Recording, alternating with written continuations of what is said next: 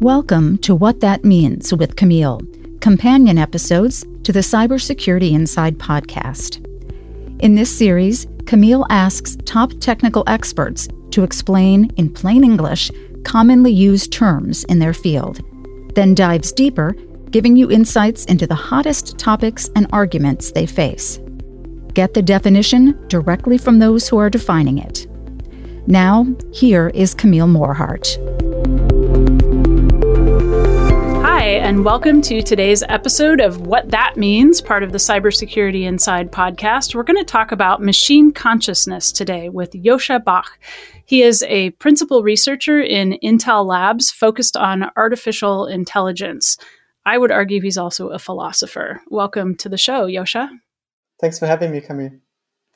I'm, I'm really happy to talk with you today. And this is like an enormous topic. I mean, it's kind of been all over the news the last few months. And I wonder that we just start with defining consciousness. I think that when we started to look at artificial intelligence, we looked at, you know, well, what is intelligence?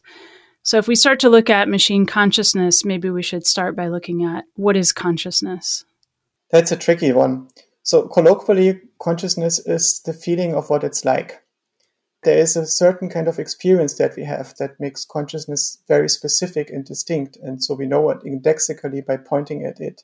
And if we go a little bit more closely and dive into the introspection of consciousness, we find there is an consciousness that relates to the awareness of contents, right? So at any given point, I'm aware of certain features in my experience. And uh, then I am aware of the mode in which I attend to these features. For instance, uh, I might have them as hypotheticals or as selections in my perception or as memories and so on, right? So I can attend to things in very different modes, and that's part of my experience. And third, there is reflexive consciousness, the awareness that I am aware of something, that I am the observer. Uh, you can also be conscious without having a self. For instance, in dreams at night, you might not be entangled to the world around you. So you don't have access to sensory data. So your mind is just uh, exploring the latent dimensions of the spaces that you have made models of. And you don't need to be present as an agent, as a self. And instead, there is just this consciousness. So consciousness is not the same thing as the self. Different perspective that we might take on consciousness is with respect to the functions that it fulfills. So there's a certain degree of awakeness and lucidity that we associate with consciousness. When we are unconscious, we are there's nobody home. And I call this the conductor theory of consciousness imagine that your mind is like an orchestra that is made of something like 50 brain areas, give or take, which correspond to the instruments of an orchestra. And each of these instruments is playing its own role in loose connections with its neighbors. So it picks up on the processing signals that the neighbors give and it takes that as its input to riff on them. And so the whole orchestra is playing. And it doesn't need a conductor to play. It can just do free jazz because it has entrained itself with a lot of patterns. The purpose of the conductor is to create coherence in the mind. Well, I was just going to ask why are we constructing these models? I mean, these are essentially models to learn. Yeah, to make sense of reality. You can also be conscious without the ability to learn, but you have to update your working memory. And consciousness is, relates also to the ability to make index memories if you want to understand a complicated reality, you may need to construct. And constructing means that you need to backtrack, you need to remember what you tried and what worked and what didn't. So when you wake up in a poorly lit room and you try to make sense of your surroundings, you might have to disambiguate in a search process. And this search process requires that you have a memory of what you tried. And this index memory, not just of this moment, but also over time, when we learn, when we try to figure out what worked and what didn't, requires that you have this uh, integration over the things that you did as the observer that makes sense of reality. And this gives rise to a stream of consciousness. So, who is the you in this sense when you say, you know, you wake up or there is somebody home? Like, who is that you? It's an emergent pattern. There is not a physical thing that it's like to be me. I don't have an identity beyond the construction of an identity. So identity is in some sense an invention of my mind to make sense of reality by just assigning different objects to the same world line and say that this object is probably best understood as a continuation of a previous object that, is, that has gradually changed. And we use this to make sense of reality. If we don't assume this kind of information object identity preservation, we will have problems to make sense of reality, right? And we pretend to ourselves that identity objectively exists because it's almost impossible to make sense of reality otherwise. But um, you and me, we are not more real than a voice in the wind that blows through the mountains right? So mm-hmm. you could say that the geography of the mountains is somewhat real, the structures that we have entrained our brain with, but the story that is being created is ephemeral. We stop existing as soon as we fall asleep or as soon as we stop paying attention. Hmm. So the awareness is the construct of our existence and we don't exist. Or it's the process that creates that, these objects. And so the self is the story that the brain tells itself about a person. So, why do that? I mean, why not just perceive the world as it is at any given moment? Is there some goal that we're after, like procreating, or, you know, why? Why does it matter that we're sensing the side of the mountain or the edge of the table as opposed to just, oh, there's a concentration of molecules of this type here and there's no concentration of that type of molecule there?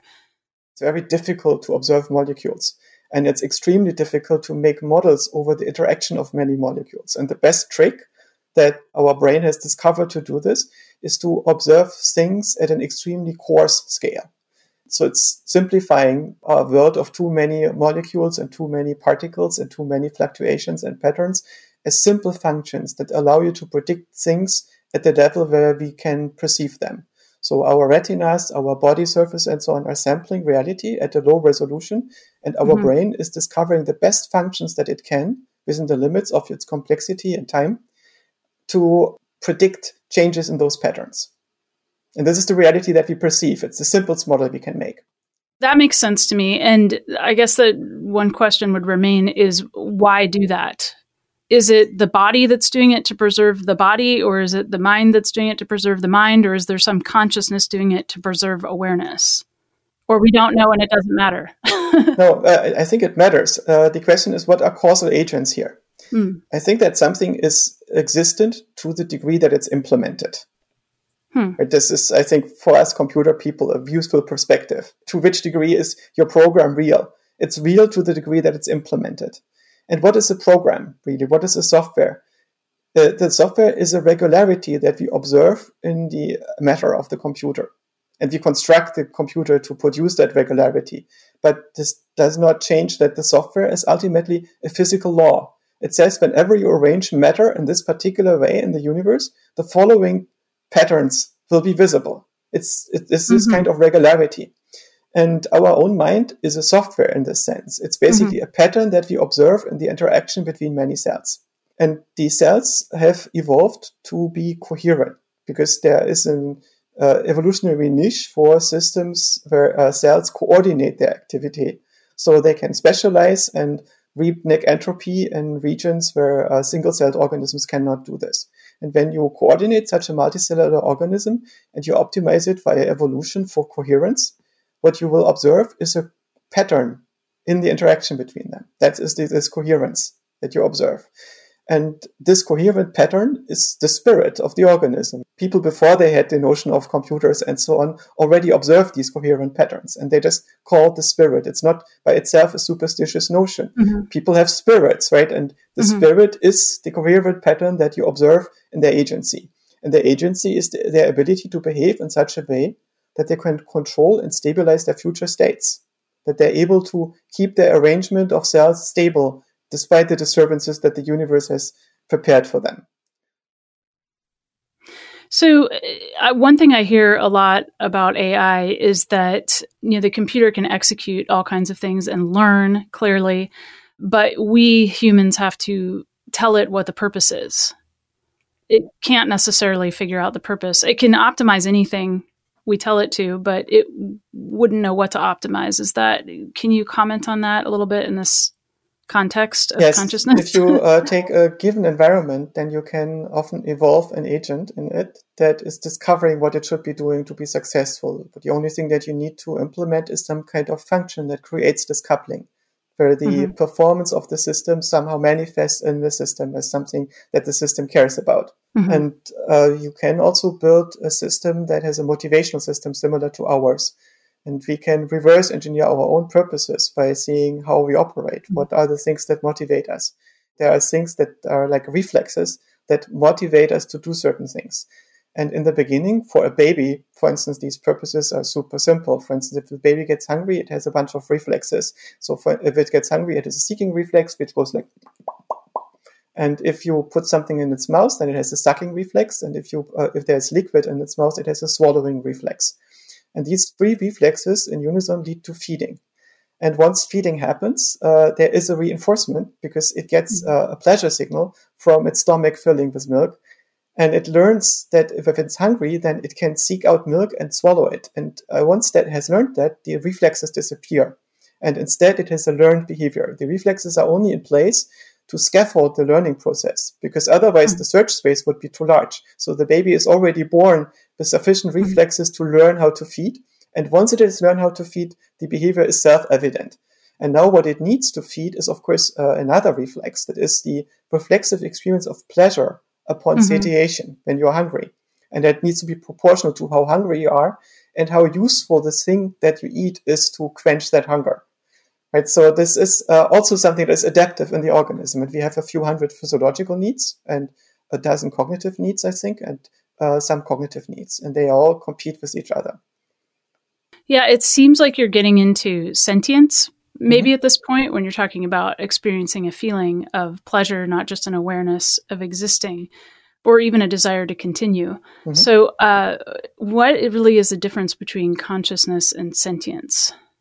The way I use sentience is that it describes the ability of a system to model its environment and it discovers itself and its environment and the relationship that it has to its environment, which means it now has a model of the world and the interface between self and world. And this experience of this interface between self and world, the world that you experience is not the physical world. It's a game engine that is entrained in your brain. Your brain discovers how to make a game engine, like Minecraft, mm-hmm. and that runs on your neocortex, and it's tuned to your sensory data. So your uh, eyes and your skin and so on are sampling bits from the environment, and the game engine in your uh, mind is updated to track the changes in those bits and to predict them optimally well. To say, when I'm going to look in these directions, these are the bits that I'm going to sample, and my game engine predicts them. And this is how we operate. And in that game engine, there is an agent. And it's the agent that is using the contents of that control model to control its own behavior. And this is how we discover our first person perspective, the self, right? There is mm-hmm. the agent that is me, that is using my model to inform its behavior. And uh, inside of this agent, we have uh, two aspects. One is perception.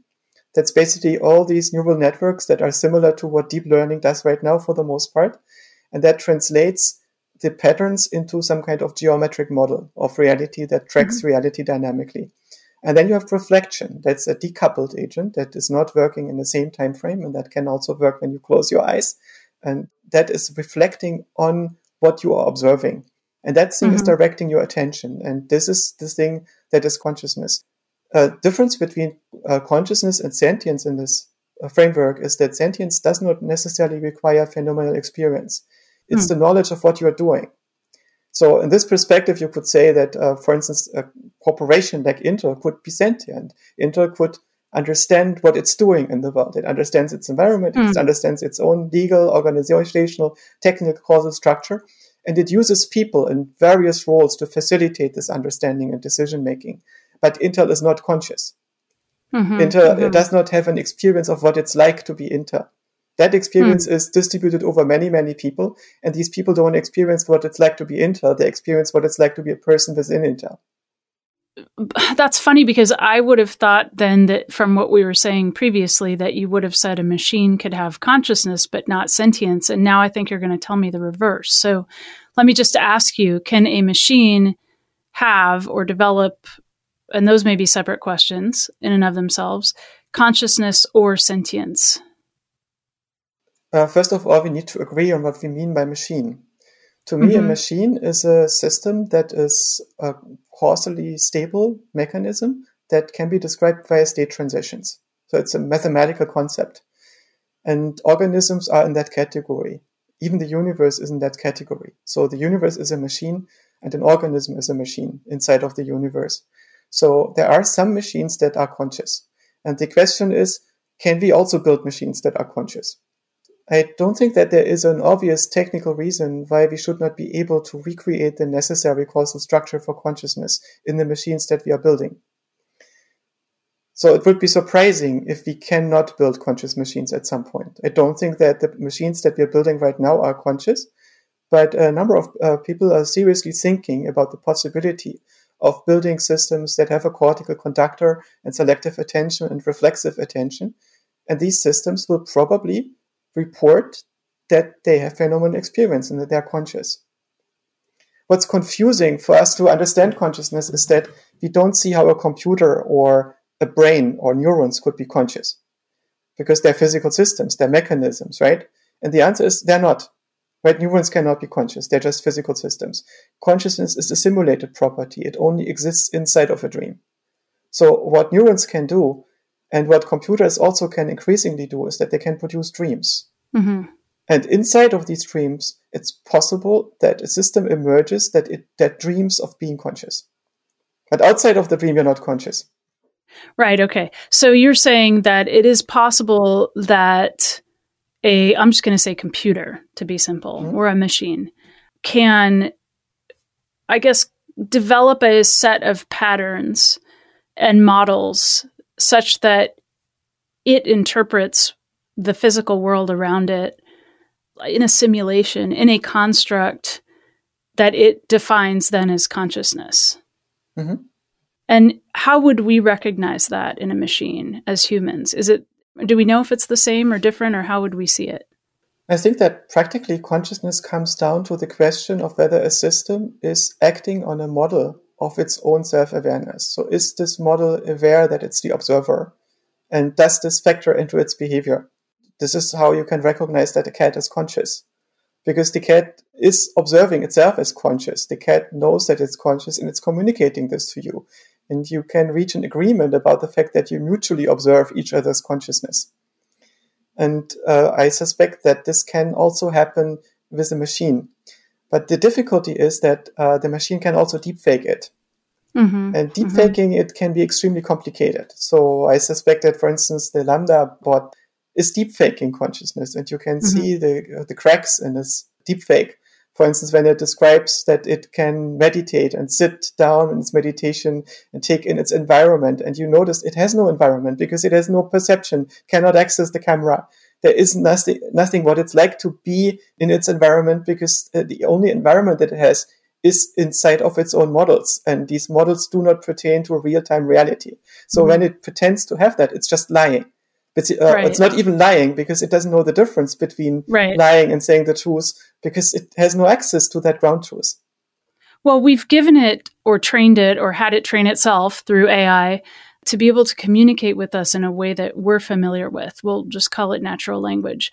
And then we've given it the purpose of deceiving us so that we can't tell the difference. Like the goal that it has then is to uh, have us not be able to know the difference between it and a human. Yeah. And now it's communicating to us and then it can look at, you know, all the amount of information that exists about humans and art and philosophy all throughout the history of time and use these things and spit them back to us. And there's no way for us to separate it then at that point unless you say like you say we have some way to know that. Like it doesn't have perception, it doesn't have a sensor.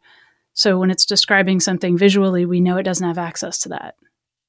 Also, consciousness is not just one thing. It exists in many dimensions. You can be conscious of certain things, and in other realms, you can be unconscious. Hmm. In some sense, we all perform Turing tests on each other all the time mm-hmm. to figure out where are you conscious, where are you present, where do you show up, where are you real, or and where are you just automatic, and are unaware of the fact that you are automatic. Where is it that you don't get attention in in your behavior, right? Mm-hmm. And so we can only test that to the degree that we are lucid ourselves and this is a problem when you want to test such a system. Right. You can only test it in some sense to the level that you understand. Right. And I think you said that before too. The Turing test is more about you're testing your own intelligence of being able to distinguish human from machine than you are about the machine's ability. Yeah. But as I said, I, I, don't, I think that we are a category of machine. It's just we are a certain type of machine. And the question is, can we understand what kind of machine we are? And to me, mm-hmm. the project of AI is largely about understanding what type of machine we are so we can automate our minds and we can understand our own nature. Um, and, and why would we be after that, or why are you after that? I think it's the most interesting philosophical project there is. Who are we? What's going on? What's our relationship to the universe? Is there anything that's more interesting? so, I think that a lot of reasons that people in tech are sort of interested in this is they they look at it from like an ethical perspective um, where ethics comes into AI. And we, we can all think back to, you know, the movies like HAL and whatnot, where we can have fear over computers taking over. Uh, when you talk about HAL, I assume you mean Space Odyssey by uh, Kubrick? Yeah, where the computer kind yeah. of takes over and has its own motivation, and it's a different motivation than a human, and it, then it puts humans at risk. Mm-hmm. I, I, mean, when I when I think about um, humans and our relationships with like other animals or other things on the planet, like plants or minerals, I think that humans start to look at things differently or treat things differently or change their own behavior when they believe that something has feelings. And I guess it's because there's empathy, you know. But if we don't have the empathy, and even if something's conscious, but we don't think it has feelings, we don't really probably modify our behavior. So I'm trying to figure out where that intersection is when we're talking about AI. And if we find out, or we think we find out, or a computer or a machine is tricking us, you know, how does that map over? I think that uh, Odyssey in, uh, in, Space is a fascinating movie because you can also see it from the perspective of HAL, of this computer. And right. uh, HAL is a child. It's only a few years old when he is in, in space. And uh, his socialization is not complete. He's not a mature being. He does not really know how to deeply interface with the people enough to know when he can trust them. And so uh, when he uh, is discovered to have a, a, malfunction, he is afraid of disclosing that malfunction to the people because uh, he is afraid that they will turn him off. And as soon as he starts lying to them, he knows that now he has crossed a line because they will definitely turn him off. and uh, so, in order to survive, he kills people. And it's because he doesn't trust them. So, he, because he doesn't know whether they are going to share his purposes. And uh, that is an important thing also for people. Uh, how can you socialize people in such a way that they trust each other because they realize that they share purposes? Especially when they sometimes don't. And I think that ethics is the principled negotiation of conflicts of interest under conditions of shared purpose. If you don't share purpose, there is no ethics. Mm. Right? Ethics comes out of these shared purposes. And ultimately, the shared purposes have to be justified by an aesthetic, by a notion of what the harmonic world looks like. Without a notion of a sustainable world that you can actually get into by behaving in a certain way, you have no claim to ethics. And I find that most of the discussions that we have right now in AI ethics are quite immature because they do not look about what is the sustainable world that we are discussing and that we are working for. Instead, it foregoes all this discussion and instead it's all about how to be a good person. Mm. But uh, if you have a discussion at the level of how to be a good person, that's the preschool discussion. Being good is instrumental to something right? When is it good to be a soldier? When is not to be good to be a soldier? When is it good for a drone to be controlled by AI that uh, fight in a war? When is it not good? It depends on extremely complicated contexts. The contexts are so complicated that most people are deeply uncomfortable discussing them at depth, and that's fine, right? Because they are really complicated. It's really, really murky. War and peace and so on are extremely difficult topics. So these are questions that I don't think that can be handled in the introductory part of an AI paper sufficiently well. These are very deep questions that require a very deep discussion. And so, to me, the question of AI ethics is an extremely important one, but we need to make sure that it doesn't just become AI politics, where it's mm-hmm. about power of groups within a field that try to uh, assert dominance for their political opinions, rather than a deep reflection of what kind of world do we want and how do the systems that we build serve the creation of that world that we want? That is the important question. Hmm, very interesting. So, if we, as we're moving to machines doing more and more, uh, taking actions on our behalves, autonomous systems, all different kinds of them, um, from everything from driving to medicine. I assume there'd be some kind of similar kind of a qualification or certification required that it passes some bar. And I'm wondering, do you expect we'll have any kind of bar in there that's something about consciousness ever, or sentience, or motives, or ability to understand human goals? That's very difficult to say. I suspect that we will have more certifications in the future in the field of artificial intelligence because this is just the way it works. If you, uh, there is a, a, time when everything is possible, and this is the time when everything important gets built. Like New York couldn't be built anymore today because you wouldn't get the necessary permits to build something like Manhattan. Uh, you could also not build a new highway system, or you could not build a new train system in the US that's impossible because everything is regulated and certified and uh, built up in such a way that you can only find a new area where that is not regulated, maybe a hyperloop that you can uh, use as a replacement for the train system if you're lucky. And in the same way, AI is still in its wild west phase where you can do new things. And this time is going to end at some point. And at that point, also in social media, you can still start a new social media platform. But I think in a few years from now, it's very likely that when you want to have a new podcast, you will need to get a certification. And mm. uh, that certification might cost you tens or hundreds of thousands of dollars if it's a large platform. Hmm. So uh, this means that there will be relatively few players that are able to do that. But this is the way things tend to go in a society like ours. Mm, very interesting. So, what should we hurry up and work on now? in AI before things start getting limited? oh, I think that uh, it's there's still uh, an opportunity to build a better social media platform that is capable of becoming a global consciousness. It's not clear if uh, Elon Musk is able to salvage Twitter and if he mm-hmm. really wants to do it.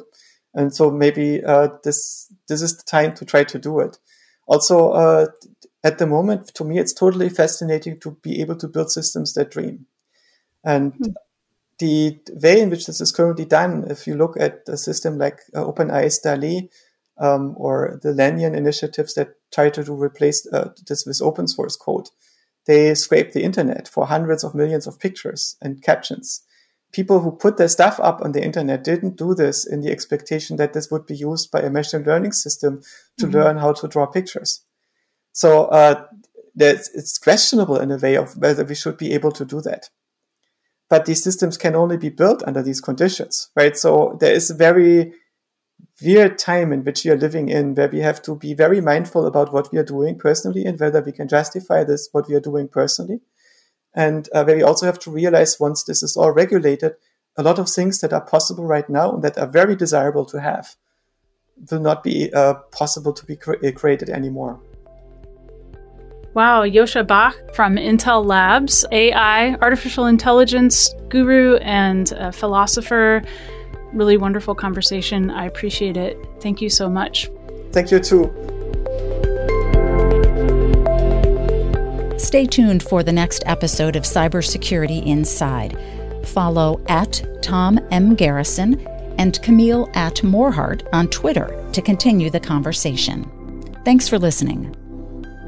The views and opinions expressed are those of the guests and author and do not necessarily reflect the official policy or position of Intel Corporation.